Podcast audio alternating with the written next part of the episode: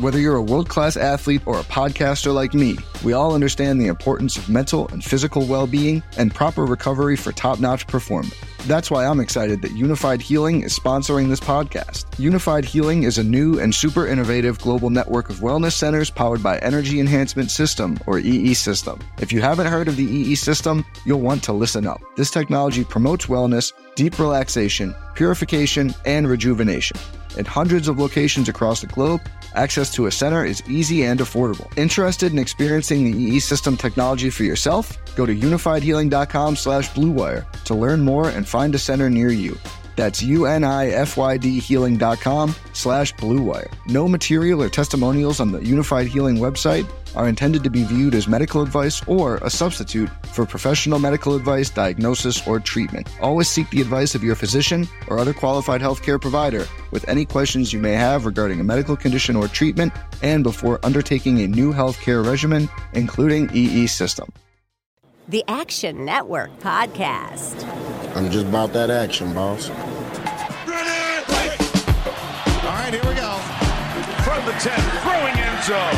Spectacular catch. They're saying it's a catch. Touchdown. You see, most gamblers, when they go to gamble, they go to win. Oh my God, that's incredible. Big bank, small bank, I like to make money. All right. That is the ultimate kibosh. You want to bet? Welcome into the Action Network podcast. We are presented by FanDuel. Today's episode, Week 10 NFL recap and Monday Night Football preview. We will get to the Commanders and the Eagles later in the show, and also the hot read, which is a look ahead to Week 11. But we have a lot to get to. At least these first couple of games, we have a lot to unpack, a lot to break down. Your host, Brendan Glasheen, with Brandon Anderson, Gilles Gallant, the same suspects as usual. Late Sunday night. Let's just jump into Buffalo, Minnesota, because wow, game of the year. You've probably heard that several times. Wherever you may have been to watch this football game, definitely worth a rewatch and definitely uh, worth sinking our teeth into. The way the game went, Brandon, felt like the way the line moved like all weekend and really all week because we didn't know much about Josh Allen and his elbow injury and how it would affect whether or not he played or not. Felt like McDermott and the Bills were kind of playing that up. Ooh, are we going to play him? We're not going to play him. What are we going to do? and as it turns out, he looked okay, and uh, it was it was a great football game. You can start us off. Give us a starting point, and we'll go from there. Well, I, I got to just recap some of the moments because it felt, as a Vikings fan, I am biased, of course, but it felt like there were like a season of moments in this game. So, uh, first half, kind of have to yada yada it because we have a lot to get to on this game. So, it felt to me like the game was over quickly. Cousins float interception early on. The Vikings went for it on that fourth down, didn't get anything. Bills long touchdown, 24 10 at the half. It felt like, okay, probably game over Cousins interception right out of the half. I even almost tweeted out for for like 20, 30 minutes. It felt like we didn't see this game on Red Zone. If you were watching Red Zone, I was like, hey, what's happening with my Vikings, by the way? Is anything happening in that game? So the Bills kick a field goal to go up 27 10. 98% win probability at that point. You're up three scores. You're the Bills. The game is over. I thought. Next play, Battle of the Cooks, Dalvin and brother James, both running backs. Dalvin houses one, 81 yards. Still 27 17. Bills drive right down all the way to the seven. Josh Allen does what he's been doing this year and throws an interception in the end zone to Patrick Peterson. Then the Gilles's guy, Ham, Ham for Thanksgiving. We get Ham. a touchdown from Ham. What were the touchdown odds on him? Oh, they were plus 4,000, Brent. Plus 4,000. Biggest hit of the week. so 40 to 1 if you had Ham. I think it was his first touchdown in five years. So five years. The Vikings cut the score to three. Oh, wait. No, they don't because the Vikings missed the extra point, which looms large. So four point game, three and out. Vikings get the ball back. That's when the play happens. Fourth and 18 on their own 27 just throwing it up. As a kid, you play 500, just chuck the ball up and hope, you know, yep. 500, dead or alive. That was and, like Zach Wilson a couple weeks ago against the oh, Patriots. Yeah. That's like every Zach Wilson throw. And Justin Jefferson goes up, and my man made the catch of the year. As we welcome you to Orchard Park with two minutes left in a four point game. Kirk Cousins back to throw on fourth and 18. He's given time. He wants Jefferson. Climbs the ladder. Oh my goodness! Justin Jefferson pulled it in. The catch of his life. Incredible, incredible catch. Surely you have seen it by now. He gets up, he high points with one hand. The Bills defender has both hands on the ball right there. Like there's a screenshot of Jefferson basically horizontal, one hand on the ball. And then the crazy part to me is he falls to the ground and the ball is falling. I was sure the ball must bounce off the ground. Like we're going to overturn this and it gets like two inches from the ground and just hovers there and it just strength and willpower holds it above the ground. You get the catch. Next play, another Jefferson catch. We get down. Jefferson scores what I still think was the winning touchdown. They decide after reviewing he's down. Kirk sneaks it in. Nope, Kirk doesn't sneak it in. ball game. The Bills account even tweets out ball game. We're at 50 seconds left. The Vikings have one timeout. Literally, it's over all you have to do is not take a safety here. All you have to do is take the snap and fall forward. The red zone even kind of stopped paying attention in the game. And then you guys know what happened. Josh Allen fumbles. Zero breathing room. He tries to sneak it. The ball is loose. Impossible. Do the Vikings have it? It is a touchdown on their last breath. Eric Kendricks recovers in the end zone for a touchdown. The refs actually decide to let that one stand. Then the Bills march down for a field goal. We go to overtime. Vikings field goal. And then I thought Allen, the 18 yard run, 20 yard run, digs a couple times. It's like, okay, here come the Bills right down the field. I promise you this. I have a lot of Vikings fan friends. Every one of us thought the game was over. Kick the field goal. The Bills are going down to get the touchdown. Everyone watching saw it happening. Here's the Josh Allen MVP moment oh no, Josh Allen throws it to Patrick Peterson again, game over. And that was that. And that was a heck of a game. And I still can't believe it. So 480 yards or more, both teams, four turnovers for the Bills. I feel like that has to be the story because Josh Allen threw the game away a couple times. And that has become a recurring theme for him. So many frustrating moments in the game if you were a fan for either team. But with the Vikings, led by Kirk Cousins, you're almost like, yep, this is kind of what we expect.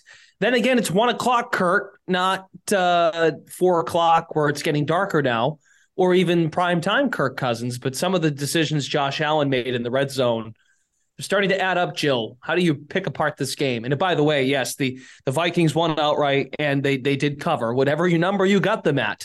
They got there for you. Yeah, our boss Matt Mitchell isn't going to like what I'm about to say. I think the Bills have a Josh Allen problem.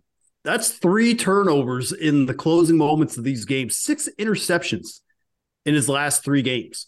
Like I'm, it's hard to blame like the botch snap, but it kind of isn't. Like like you could have took a safety and you probably still would have won the game, but you allowed that touchdown and it just boggles my mind now because Josh Allen, since the start of last year and the Buffalo Bills, I can't just make wins and losses a quarterback record stat, but two and nine since the start of last year in one score games. Like mm. only Justin Fields and the Bears are worse at one and nine. so um, I think what we're seeing is really Josh Allen making some kind of cavalier decisions in critical moments. And the second half defense for Buffalo just continues to be a problem. Like I said this last week, first five games, they only allowed seven points in the second half.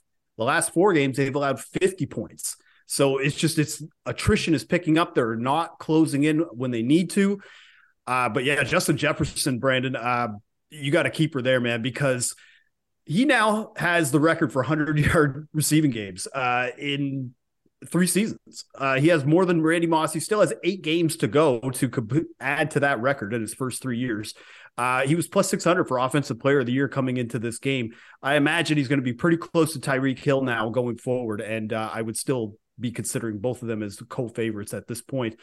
But Josh Allen, uh, for all the negative that I just brought up, he did rush for 86 yards. So, I mean, he did top his rushing yard prop again, uh, 11 of the last 14 games, if you include the playoffs. But uh, the AFC East is up for grabs. We were giving the Bengals all this credit for their defense for not allowing a second half touchdown for four or five week stretch. The Buffalo Bills, since their win at Kansas City, have not scored a touchdown in the second half in three straight games. I had that stat too. It's a pretty wild stat. Is is you know we came out of that game basically crowning Josh Allen the clear MVP favorite. I did. I guess I won't give you. I won't put that on you guys, but it seemed like that was kind of the kingmaker game. They went into the bye week and they just haven't quite been the same since then. The defense too has not been the same. And let's be fair, the defense is missing both safeties in this game, star safeties. They're mm missing two of their top three corners. We still have not seen Tre'Davious White yet this season. Like mm the secondary is the strength of the team. They built the team around an elite pass defense. And if you're missing your top corner, your nickel corner, and your two stud safeties, yeah, you're going to give up some points. But it turns out that matters. Like that, this game, I think. Okay, well, before we get to the big picture, a couple other things on this game. I thought the Bills were terrible running the football. They they just couldn't run the ball here. Allen obviously ran well on his plays, but you said 80 whatever yards only six plays. And mm-hmm. Singletary had a couple of rushing touchdowns, but they were not effective running the ball. Negative, almost 0.6 EPA per play running the ball. The other area was late downs. The Bills were not good enough on late downs. They weren't terrible, but not enough. And Josh Allen, you expect more there. Kirk Cousins was fantastic on late downs and had some really nice throws in this game. I dump a lot on Kirk Cousins. He had one going like kind of wrong direction, back across the body, just perfect zip on it down the stretch there. Almost one EPA per play on late downs. So I feel like the late downs were the difference here, enough to keep the Vikings around. We we build this as the Justin Jefferson, Stefon Diggs trade fallout. That was this is the first time Diggs played the, the Vikings. He had 12 catches, 128 yards. By the way, he had a great catch too. He had the catch of the season for like an hour until Justin Jefferson took it away. Jefferson 10, 193 and one, uh, one touchdown. Brandon, you said before the show you had uh, you've got Justin Jefferson, I think, as your OPOY, correct? No, I got I got the Cousins MVP ticket. Ah, okay, okay. Well, MVP. Okay, well let's let's do that then. So let's let's talk MVP here. There's Brandon's ticket. What what number you got on there? Uh, plus four thousand Cousins okay. MVP. So 40 to 1 at FanDuel from August. Gilles, I'm going to give you the floor here because I know you have some thoughts on Kirk Cousins MVP. Where the Vikings are 8 and 1. Kirk Cousins is a quarterback. You just said quarter wins are not a quarterback stat. Is Kirk Cousins a real MVP candidate? Yes and no. He's yes from a MVP portfolio standpoint. If you're regularly betting futures, like the way that you had gotten a great price on Tua Tagovailoa uh, a couple weeks ago, I think you need to bet him if he's above plus 2000 because I legitimately think that he is in the top three for MVP voting. If the season was ended today, he would be third in my MVP vote behind Jalen Hurts and Patrick Mahomes. I think right now that would be the MVP vote if I had to shake it out because I can't have Josh Allen in the top three in my MVP right now because 10 interceptions already this year. Last year he threw 15, and that was kind of what cost him in the second half of the season. You know that he's going to probably get to about another five or six as the season goes. I can't give my MVP a guy who has 15 interceptions unless he's throwing like 60 touchdowns, and I don't see that happening. So uh, I'm with you on part of that. Uh, I, I don't think Kirk is a real MVP candidate. I agree. He's going to be in the conversation. ESPN is going to have the conversation all week long. We do the thing about the quote MVP conversation. Like if this was an NBA ballot and we had a five man ballot, Kirk Cousins would be in the conversation. He would be possibly the fifth guy on the ballot. But seven straight one score wins, sure, the quarterback gets some real credit for that but there's a reason they're one square wins. He's the other side of keeping them in it, but also keeping the other team in it. Don't forget, he had two interceptions today, two really bad interceptions today. And for the season, Cousins has 13 touchdowns in nine games. That's that's not an MVP stat. So uh, I, more valuable players than Kirk Cousins. I think the three guys who are the favorites: Lamar Jackson, Tua, Geno Smith, Joe Burrow, Justin Herbert. Justin Jefferson, his own teammate, I think is probably more valuable even than Kirk Cousins, as valuable as quarterbacks are. The part that I agree with you with, this might be the end, at least for now. This, I think, is the end of the Josh Allen MVP campaign. He has a very uphill battle to get there now. And I and I'm the one that said I thought he was a big favorite before. And the injury I thought maybe would end that, but it turns out playing maybe is what ended it. I was looking up this week for uh, Brendan, on Futures Friday, we talked about Jared Goff to lead the league in interceptions. Yeah. Josh Allen led the league. It leads the league currently in turnover worthy plays. I was kind of counting on him not playing this week. That was part of the cap. But J- the point of the, with Jared Goff is he was third in that list. Well, Allen was already first, and he's higher now. I what I can't get over too is Tua misses a handful of games, and then you bet him at plus eight thousand to win MVP in Futures Friday a few weeks ago, and it's all positive for Tua right now in the media. It makes you wonder. I know hindsight's twenty twenty. You're the Bills. Maybe don't even put him out there today, and we're not having this conversation, but we are, and he looked okay. So give Josh Allen credit for that, health wise. But then again, when you make bad decisions. I think that had more to do with his brain than it did injuries. I want to address something Gilles brought up, and then we'll move on because this game, again, I think deserves the attention. But Buffalo is still the favorite over at the FanDuel Sportsbook to come out of the AFC mm-hmm. at plus 200, Kansas City next at plus 240. And we can also, in this particular conversation, address the fact that the Bills are now just minus 180 to win the AFC East Miami hovering behind at plus 240. Do we have thoughts on this? Do we start taking a look at other teams? Conference, I would imagine. Are we willing to go to Miami, New York, or New England in the East? So, so right now, the Buffalo Bills are the five seed. They uh, stay just ahead of the Chargers because of the Chargers lost tonight. But I'll say this the five seed is because they're not leading the division anymore. I believe they are now third in the division, technically speaking, behind the Dolphins and Jets because they mm-hmm. lost head to head to both of them. Yep. So 0 2 in the division. Is, Buffalo Bills 0 2 in the mm-hmm. AFC East this year. Ah, that great. is a that is a true stat. It is a true stat. And the other part of that stat is you play six division games. So that means there's four left. So here's what I see on the schedule. If you are a soccer fan, when you see teams that are competing either at the top or bottom of the, the table, the standings, we call games six pointers, where it's a three point swing, a, a win either direction. It actually feels like it's two wins. The Bills play four division games still. The Bills also play the Bengals, who are now probably a team that they're possibly competing with for the wild card.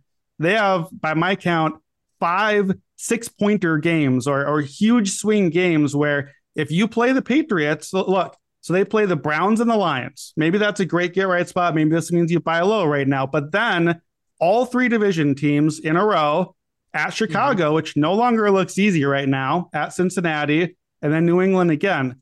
You lose one of those division games, any one of those, and it's not just a loss. You're losing to a team that is a tiebreaker over you. They're a team in your division, possibly.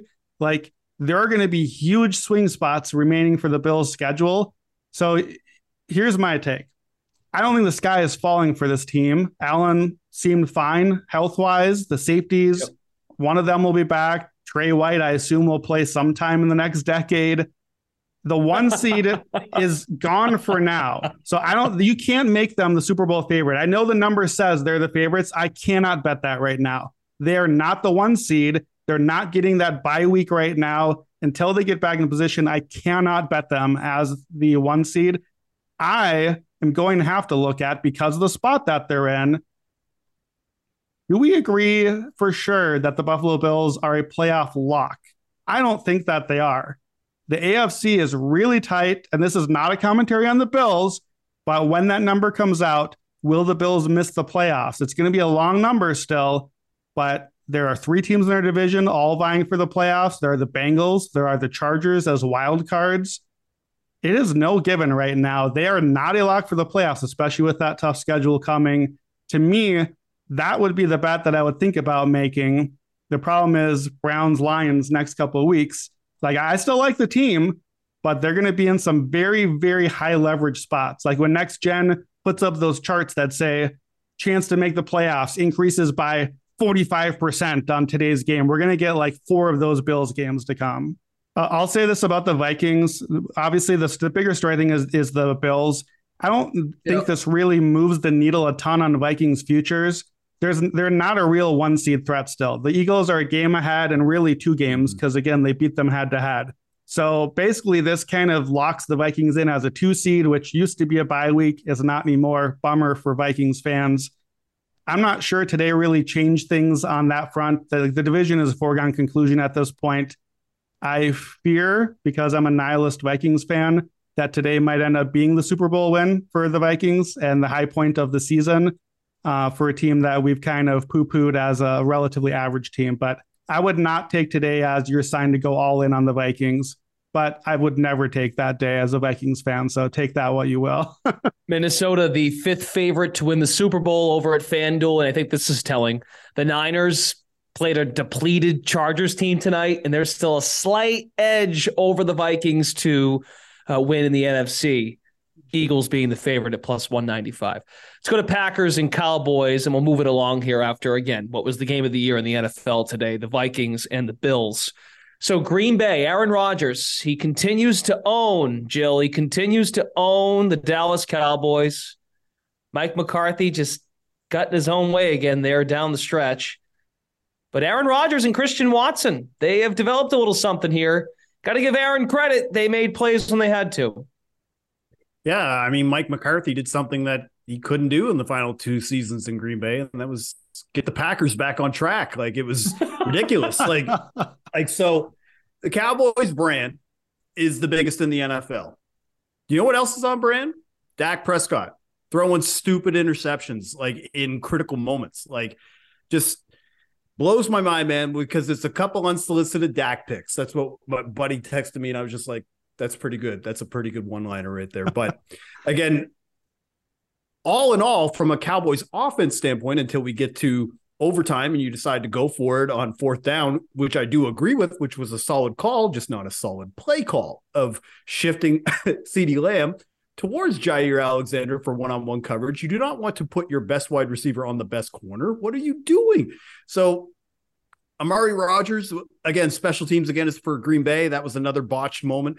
Uh, seven fumbles since the beginning of last year for Amari Rodgers now. That's the second most in the NFL, and he's only done it on 64 touches, by the way. So I wanted to just at least stick it to a Packers fan for anybody uh, who was thinking about that. But yeah, Christian Watson, four catches, three touchdowns. And really, the biggest disappointment of this game after uh, Aaron Rodgers covers as his biggest home dog in his career is the Cowboys were 195 and 0 when leading by 14 points entering a fourth quarter. Well, today now they are 195 and 1. So eh, for me, I just I am speechless at just the fact that how this game unfolded when CeeDee Lamb scored that second touchdown. I thought the game was over, and it was not. And now the Packers are alive and well in the NFC. Uh, they'll. Uh, I don't even know if I could say that legitimately. They are. They have a pulse. They're alive. Roger Rogers eight and two straight up, seven and three against the spread now in his career against Dallas. Brandon. Yeah, and six and one against the spread as a home underdog, covered by almost eleven points a game, five one and one straight up in the regular season in that spot. Yeah, I agree with you, Joe. I don't know that Aaron Rodgers won the game per se. Dak Prescott lost the game. That's what happened. Those two interceptions were rough. Dak wasn't good on late downs. They, they've been great. I don't know that this is the end of the Cowboys. McCarthy and Dak, they just kind of have this game a couple times a year. I think it was that game. And uh, you know, I'm excited for Christian Watson, North Dakota State, big coming out party. Glad to see him finally catch some passes. Chargers and Niners. This game was the final game of Week 10 Sunday, and the Chargers had a commanding lead. It was going very well. Justin Herbert looked in control. I thought Chris Collinsworth made a great note on the broadcast Defensively, they felt intact. They were giving him time to throw despite all of their problems. And we won't spend time on specifics, but Keenan Allen, Mike Williams, and then key guys on the defense being out. And somehow they're, they're in control of this game. San Francisco off a bye, they've got nothing going. You, would think, oh, Kyle Shanahan off a bye is going to have some new tricks in the playbook, and he'll be having a lot of fun reading that play sheet. But as it turns out, the Chargers couldn't hold on. Uh, Brandon, I saw you tweet this at the end. I, you, you got me. I thought the same thing. Clock management in prime time. It just just just always delivers. That is a, a cheap, cheap bad movie you want to go watch. Go watch clock management in prime time. Brutal. 40 seconds off the clock, Brandon Staley. Just wasted time for the Chargers. Um, Niners get there 22 16, but the Chargers do cover plus eight. I never really understood why the number was as high as it was. I guess the injuries do matter, though, to some degree. It was high. And, and uh, you know, the Chargers covered because let's be honest, the, the, they made the goal line stand and the Niners set up for a field goal on the last play. Probably should have gone for it from game theory standpoint. So it's wild how many of these plays come, or, you know, spreads come down to like one play either direction. So I was on Chargers. Thank you, 49ers, for failing to stuff that last yard in. So I appreciate that. Justin Herbert now is so the Chargers did not score in the second half after being up four at halftime. Herbert lifetime is now 11, 28, and 2 against the spread in the second half. That is a 28% cover rate. That includes 2 and 7 ATS this season in the second half. Again, not all the quarterback. This is a team stat that's Herbert, that's Brandon Staley, that's failure. And in this case, I'll give them some credit. They just ran out of bodies, especially on the D line. They literally had three healthy dudes left. And the team, the, maybe the last team you want to play, or certainly one of them, when you have no D lineman left, is the 49ers rushing attack with Trent Williams, Elijah Mitchell suddenly back, 18 carries. Sorry to Christian McCaffrey fantasy owners, but uh, to me, my takeaway was this, and it's always the same takeaway. Number one, the 49ers defense was swarming in their back. That's good. Mm-hmm. Number two, no surprise. Joe Lombardi sucks. Joe Lombardi, the offensive coordinator for the Chargers, mm-hmm. get him out of here. I was going to read off for you his first down yardage totals. I'm not going to do it because it's 22 plays, but let me summarize for you. 22 times the Chargers had ran a first down play in this game. They had a 32 yard touchdown on one of them. They picked up 12 on one of them. The next highest yardage total out of 20 other first downs is eight. And I see a 0, 1, 2, 2, 0, negative 0, 0, 1, negative, negative 0, 2, 2, 2, and the game uh, ending interception on the last play. Those are the first downs. Those are your best plays to run to set your team up, and they're constantly failing. Herbert with the check down all game long. Guess what? We get to watch them again in primetime next Sunday night because we flexed that one in. And I'll say the same thing about the Chargers as I did about the Bills, but even more so for the Chargers. They're five and four. I think we think they're a playoff team. I'm not sure that they're necessarily in there. They got Chiefs next, at Arizona, at Vegas, and then Dolphins, Titans, who are really tough. This could go very poorly as short as they are up and down the roster. All right, Brandon's off the island tonight. We're not going to tra- talk about it. Uh, Seattle uh, did not win outright. It's it's interesting how Brandon doesn't want to talk about the Seahawks now because they, they lost today. I was at church. All right. all right, fair enough. Nine thirty start in Munich, Germany. Um, Tom Brady and the Buccaneers they defeat the Seattle Seahawks. Gilles 21-16. Bucks cover two and a half. Yeah, you'd be surprised at what the Bucks offense can look like when they run the ball. I mean, they ran yeah. it 44 times today. That was the most in any game this season. They'd never topped 20 rushing attempts in any game yet this season.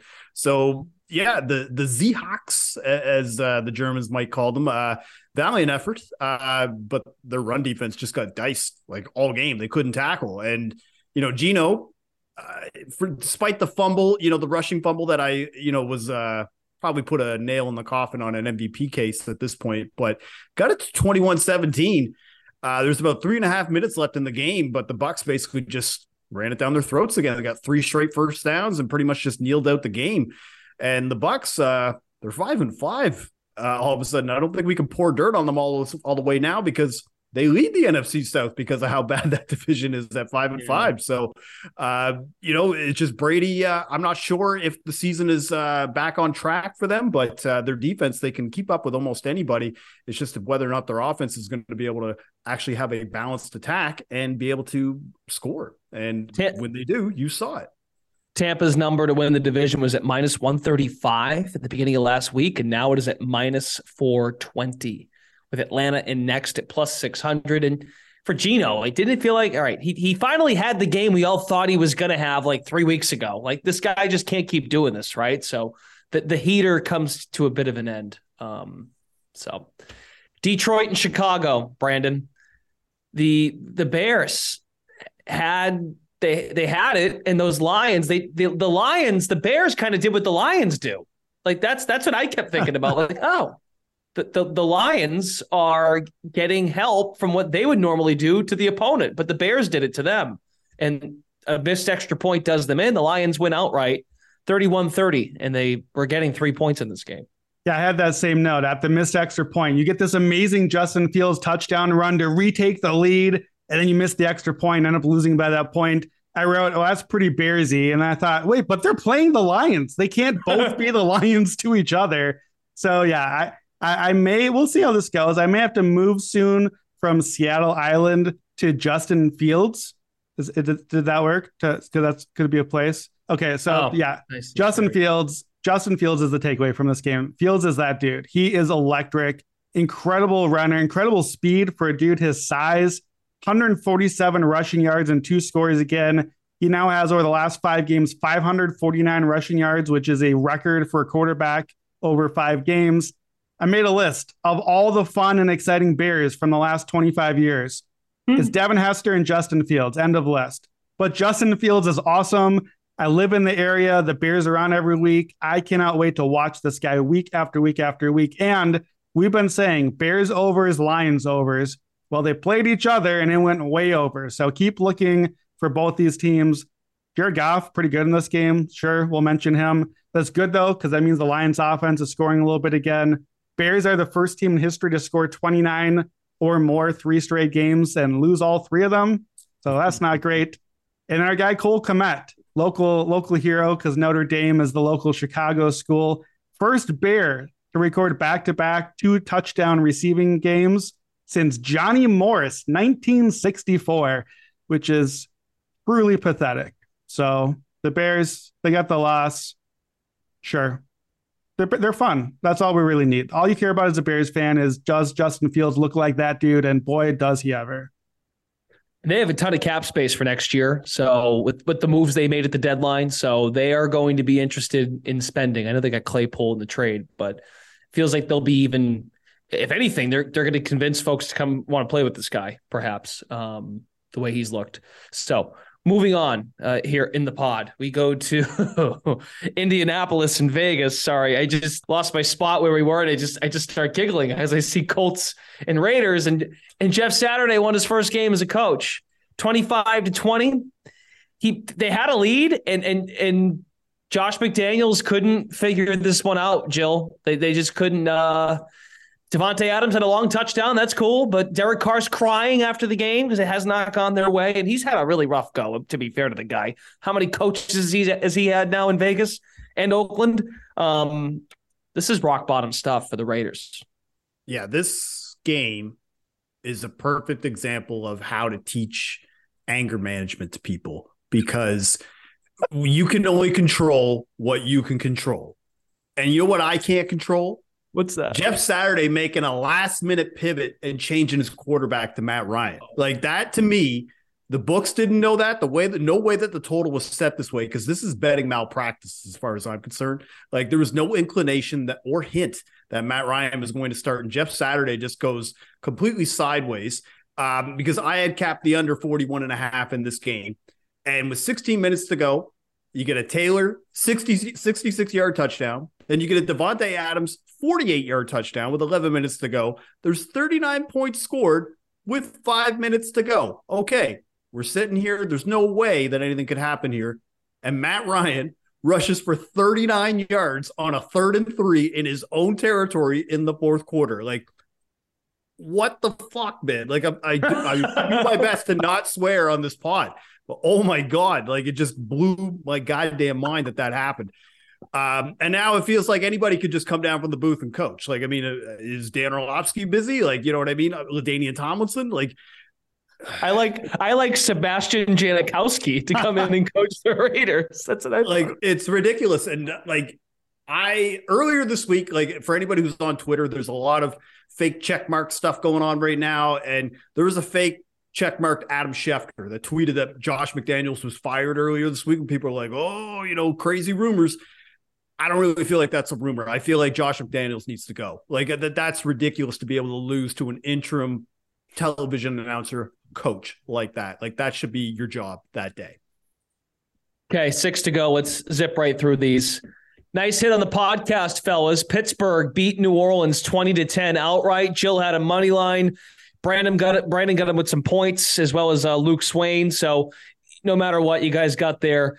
Um, Steelers off a Steelers get healthy, right? That was the story of the game. Steelers healthy and the Saints are kind of lost. Yeah, that's pretty much a dominant defensive performance. What we said that Pittsburgh's defense will be back. TJ Watt apparently really is that much, much of a difference maker. They only allowed 186 yards, nearly double time of possession, 10 first downs allowed. This wasn't even as close as it was 20 to 10. They were two and five in the red zone, or this would have been a slaughter. So I think the Saints are cooked even in that division. And uh, I said this before, I'll say it again. You can just mark me down right now for our next podcast. Give me the Steelers against the Bengals.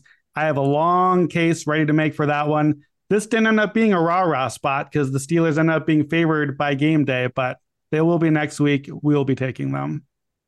Gilles, did you watch Wolford v. McCoy? The Cardinals beat the Rams outright 27 17. They were three point underdogs. And uh, if you got him at three and a half, good for you. Cliff Kingsbury on the road, underdog. He got there with Colt McCoy, not Kyler. Wolford McCoy. It sounds like a a bill that was just overturned or something like that. like, like I think the only thing that you take away from this three words: Rams are done. It's they're three and six now, and their only offensive weapon, Cooper Kupp, looks to have hurt his ankle. He's probably going to miss at least a couple weeks. They said it wasn't worst case scenario, but it said it didn't look good. He's probably not going to be back by next week. Kingsbury's an underdog comes through again. I'm sure we can add to the boatload of trends that we have in that spot. And AJ Green, the the corpse lives. I mean, he scored again. I haven't seen him in a long time, and he scored as a plus 900 anytime touchdown score. The island may have been in slight ruin when Brandon got home from church, but then he put on the game and saw the Dolphins dominating the Browns. And that is looking good for Tua and company 39 17. This was a favorite that handled their business uh, handedly, cover, covering three and a half points. Yeah, honestly, again, 39 17 may actually be doing the Browns some favors here. The Browns defense was number four the last two games, and holy crap, Miami's offense did literally anything it wanted in this game. They did not punt the entire game. They had almost 500 yards of offense. Each time you get a new first down is, is a series. The Dolphins' offense was successful on 29 out of 32 series in this game, 91%. That basically every time they have, they're the opposite. All those numbers I read off about the Chargers, the Dolphins are the opposite of that. That Tua MVP ticket, they are number one in the division now. Two weeks later, can't say I saw that coming, but that may have some legs now. They're gonna, they, you know, still got to keep going. But Tua keeps putting the numbers up. That Dolphins offense is something different right now. Giants improved to seven and two. They cover the spread of five and a half against the Houston Texans. Gilles, two ground attacks here. Saquon was excellent, and the Texans are like stubborn. They just will they'll just keep running the ball no matter what the score is. But they just this felt like a all right, we're a good team. We came out of the bye, we beat a team we're supposed to beat, and we move on. That's what this felt like to me. Yep, pretty much went the script, Brendan. I mean, the Giants ran all over the NFL's worst running defense. So Saquon had career high 35 carries, 130 yards, and a touchdown. Uh, I think it's important to note though, the Giants seven and two seven and one straight up in one score games this season. So a lot of people want to talk about the luck factor with the Cowboys. The Giants have a big old horseshoe up their ass at this point, and right now their win total sitting at seven and a half, seven and two now. I think they're going to comfortably go over. They're definitely going to get another win before the end of the year. Seven and two against the spread. The only other team that has a better record is the same record as them, the Tennessee Titans at seven and two. Kansas City, Brandon, with a uh, they covered they covered by a half point. If you got the Jaguars nine and a half, apologies. Chiefs twenty seven, Jags seventeen. Not really sure here either. I just feel like Kansas City is that's just they handled their stuff today, and they probably deserve a little more attention because of what's going on with the Bills right now. But uh, Kansas City is in good position overall as well. Yeah, that's the takeaway for me. And not much to say about this game. Mahomes was awesome. Four touchdowns, 331. Kadarius Toney, first touchdown for the Chiefs. Amazing how that hamstring heals up real good when you got Patrick throwing you the ball. Yeah, Chiefs seven and two now. They're a full game clear of every AFC team. And uh, they obviously have a tiebreaker win over one of the division favorites. They're clearly now in the driver's seat for the one seed in the AFC. I think, too, that Pat Mahomes is in the driver's seat for the MVP. I know Jalen Hurts is out there. I know the Eagles have not lost yet, but I think that the one seed in the AFC is the kingmaker for who will win MVP. And the Chiefs are in great position now. So I'm going to be looking at futures for Chiefs things because they Today was a big win for them. Taking care of business against the Jaguars, fine. They rolled them. But the way that the Bills have imploded since that game a month ago, uh, everything is coming up Chiefs right now. Ah, yes. And our final frozen pizza to come out of the oven remains burnt. It's a, a piece of, of the Dangerwich. I'm thinking of what Russell Wilson says in the commercial, but he says a lot of weird stuff that's very cringeworthy. But anyway, positive Russ. Got to give him credit for that until you throw another pick to end the game, Gilles. 17 10, the Titans win and cover two and a half against Russ and the Broncos. Yeah, this one's still a little frozen in the middle. Uh, yeah, just another week, another Broncos game for me. I guess uh, just classic troll job by you two as well. So, uh, but yes, uh, nine punts to start the game. Then you get a Jalen Virgil bomb, a flea flicker to Westbrook-Ikhine. Like neither team could really get anything going. Broncos unders now eight and one on the season. Average combined score in those games are 28 points. Uh, you're going to be seeing a lot more unders at this at this rate because even coming out of the bye, this is the best that the Broncos offense could muster. Mm, they are hitting the under at the highest rate in the NFL. Tampa and Indy two and eight, but yep, there's Denver at one and eight to the over, eight and one to the under, of course. So good week for the best bets episode from last Thursday, six and three. So our 52, 36 and two for the season. That's not too shabby, fellas.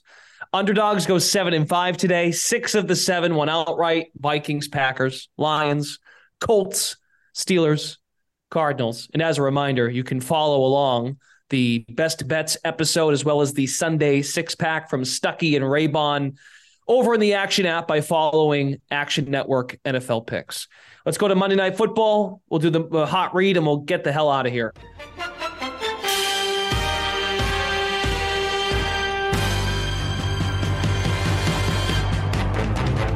Commanders Eagles wraps up week 10. Philadelphia, 10 and a half point favorites. Totals at 43 and a half. We'll get to touchdown scores with Gilles momentarily. But Brandon, you hear that total? You hear the spread? What do you think?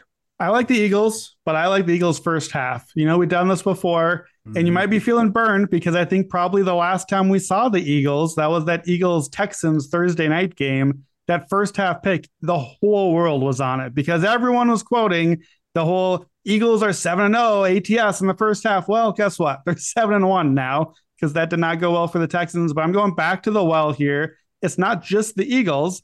Washington is terrible in the first half. They have the league's worst DVOA offense in the first quarter. They're 30th ranked in the first half. And the Eagles continue to be number one offensively in the first half, number two defensively. And these teams played already, and that's exactly how it played out. The Eagles had a 24 0 second quarter, led by that score at the half, and just coasted to victory. So at the line 10 and a half, I'm usually looking for some way. If that's the team that I like, how do I get out of that? How do I get under some key numbers? So first half play is a minus six and a half. So that's a good way to get under the key number there. Last time they played, Philadelphia sacked Washington nine times. So that was Carson Wentz, who my guy loves to hold on to the ball and need some sacks, but I'm not sure Taylor Heinicke's offense has really been much better. So I, I like the Eagles here. I think the game sets up pretty well for them and should be somewhat similar to last time. So I'll take the first half. Okay. When these teams met, that was week three, and the final score was 24 to 8. And that's, yeah, when Wentz was quarterback. And now the commanders feel a little more feisty lately um, with Heinicke under center and a little more life for Ron Rivera's team. Gilles, as it pertains to touchdown scores, you've got Sanders, Hurts, and Brown all hovering around even money. And then you got some opportunities there. What, what, do you, what do you like from a touchdown perspective? I think DeVonta Smith is the first guy that stands out at plus 200. He pretty much cooked them in the last matchup, eight catches on 12 targets, 160 yards, and a touchdown. So I think that would probably be the easiest way to look from an Eagles standpoint. On the Commanders side, though, kind of looking at Logan Thomas because I don't think you want any part of McLaurin or Dotson in this matchup playing against Slay and Bradberry in this environment. I think over the middle and through the slot is probably the best way that you're going to be able to get a touchdown from a commander standpoint. And he hasn't had targets really over the last couple weeks, even though he is still playing about 60% of the targets. So Logan Thomas at plus 850 is the guy that I'm looking at right now for the commanders. Yeah, he had couple catches against them in the first matchup, three targets overall. But again, I feel like they've uncovered something here with with Heinicke. It's not that great, but it just feels like there's a little more belief for the for the commanders these days. All right, uh, now time to take a quick look at NFL Week 11 and the lines there. It's time to kick off the hot read. Hot rock. Blue 17. On nice rights. Ice cream. Jose. Blue the Raiders. 19 salad. 19. Double. Louisville Soul Train. Huh? So in this segment, we are going to discuss spreads that we're looking at a week in advance. And again, it's not so much about the matchup, folks. It's about anticipating line movement before kickoff. So this is the best way to do that. You get a look at it now before it moves later in the week. Sometimes, Brandon, you turn to Thursday night, so it is important to listen right away. But uh, Thursday night felt like early in the year for you, and now it's been more so looking ahead to the following Sunday or Monday. What do you like for Week 11? Yeah, no thank you to Thursday night. I am not having luck with the Titans games this year. So we'll see what happens on that one. I'm going to go back to our Buffalo Bills. We talked a lot about them. I rained on a lot of future Bills Super Bowl parades. I'm throwing a parade next week. I'll take the Bills minus eight and a half at home in a bounce back spot against the Browns. We talked about the Browns against the Dolphins, how they got blown out, could not make a stop to save their lives. Well, guess what? The Bills run a pretty similar sort of offense and just as powerful of one. So I think we're going to might get a similar looking game. We're getting the Bills, I think, get a bit of a discount here. It's minus eight and a half. That's what the line was when I took the Vikings this time last week before we knew Allen was getting hurt. So we're pricing the Vikings the same as the Browns. Are you kidding me? Like, come on. The Vikings are not the most unfraudulent seven and one, now eight and one team in the world, but get out of here with the Browns pricing the same. Allen looks fine. I'm not that worried there. Defense should get a couple more guys back, should be a little healthier. And then the other thing, too, we talked about this before. The Bills are struggling in these one score games, right? Well, this is not a one score line. So, can the Bills cover and win by nine or more? Well, they have won four out of their six wins this season, would have covered this line. All 12 wins last year covered this line. In fact, Buffalo, when they win, has covered eight and a half 24 of their last 27 wins. So basically, you have to ask yourself do the Buffalo Bills on a two game losing streak with the season in the brink, do they win against the terrible Browns and Jacoby Brissett? If you think they win, you take the cover. If you want the cover, you play it now because at eight and a half, I'll tell you this too. If you like an early week teaser, this is a great spot for a teaser. You go down six points, Bills minus two and a half. You only got to win by a field goal now. So if you yeah. want a teaser, there's a great spot for that. That's also exactly why this line is going up because the books are not going to want to leave that one hanging out there for you. So tease it with the Eagles, big favorite if you want. Tease it with my Steelers up to a plus 10 and a half for them. I'll just take it straight up. Give me the Bills minus eight and a half. I think that line probably gets to double digits and beyond. Yeah. Okay. But by the way, one other thing we talked about the second half struggles for the Bills. No touchdown since week six against the Chiefs, Brandon, you said. However, the Browns are terrible in the second half. They only have covered, they've failed to cover 35 out of 52 second halves. So 67%, basically two out of every three. So uh, there are going to be other spots to fade the Bills, worry about their defense or that sort of thing later on. But I like them to get the job done here. Okay, very good. Uh, that's it. We're going to wrap it up. Again, as a reminder, um, we are also doing other great stuff here on the Action Network podcast. If you're looking to bet some basketball, we have Two pieces of news for you. First off, we've been telling you about Buckets, Action Network's NBA betting podcast. It's well underway. Episodes drop every weekday. Stay caught up with every angle of our NBA betting experts' picks and tune in there. Also, college basketball is back. Action Network's Big Bets on Campus podcast will be adding an episode featuring the three man weave every Wednesday leading up to March Madness. Still plenty of college football to listen to on that pod, but also uh, with college hoops starting up, we want to make sure we uh, we get coverage there. So enjoy. You can listen to Buckets and BBOC wherever you get your podcast. Just hit that subscribe button. As for the Action Network podcast, tune in Wednesday mornings for Raybon and Koerner's player projection episode. Then Thursday mornings, Raybon and Stuckey with their NFL betting preview and featuring the Sunday six pack. And Friday mornings, check out our NFL best bets episodes for Joe Gallant, Brandon Anderson, Brendan Glasheen. Thanks for tuning into the NFL Week 10 betting recap episode, your Monday night preview between the Eagles and Commanders, and also our hot read segments. We will join you again next week. See you later.